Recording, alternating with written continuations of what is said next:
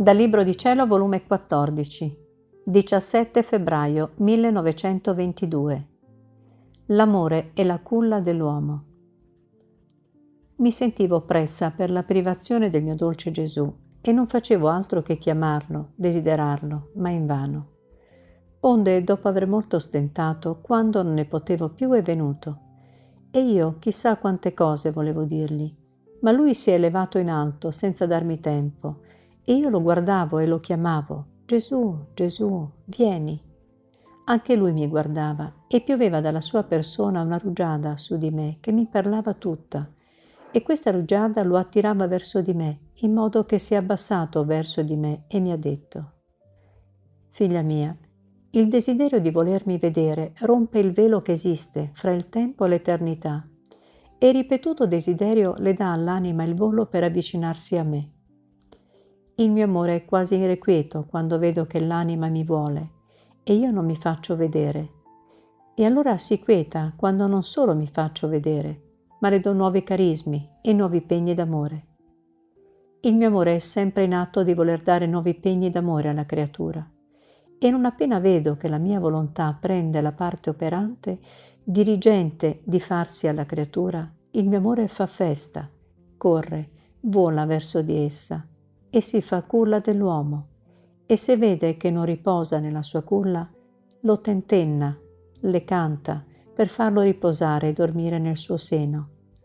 E mentre dorme, lui le alita in bocca per dargli nuova vita d'amore. Se vede che il suo cuore non è felice, dal suo interrotto respiro, con l'alito che gli manda il mio amore, gli forma la culla del cuore, per togliergli le amarezze, gli intoppi, le molestie, e felicitarlo d'amore. E quando si sveglia, oh come gioisce il mio amore nel vederla rinata, l'anima felice e piena di vita, e le dice, Vedi, ti ho cullata nel mio seno per darti riposo, ho vegliato al tuo fianco nel tuo sonno per fare che tu ti destassi forte, felice e tutt'altra da quella che eri. Adesso voglio essere culla ai tuoi passi, alle tue opere, alle tue parole, a tutto.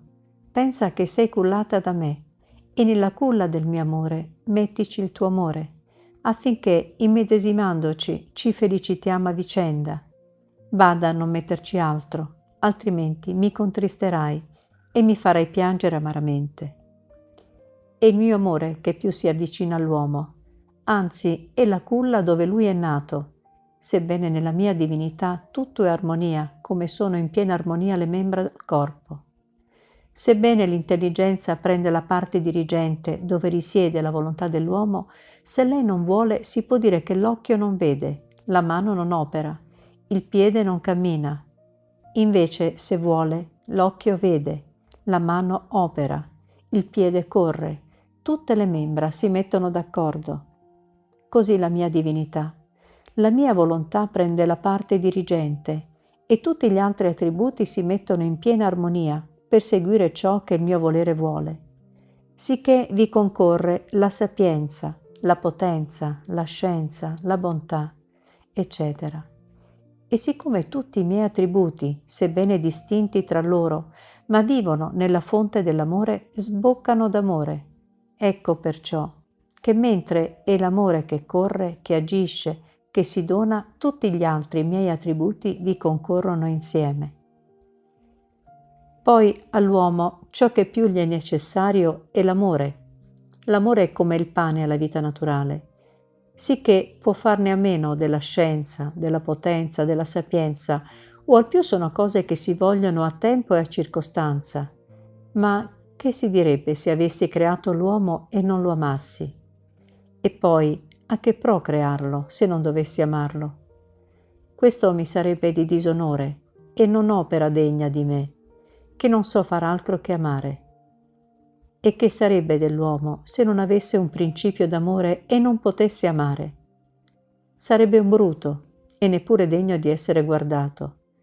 Perciò in tutto deve correre l'amore.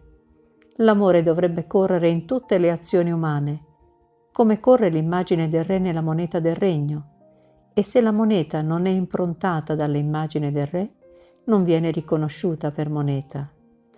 Così, se in tutto non corre l'amore, non è riconosciuta per opera mia.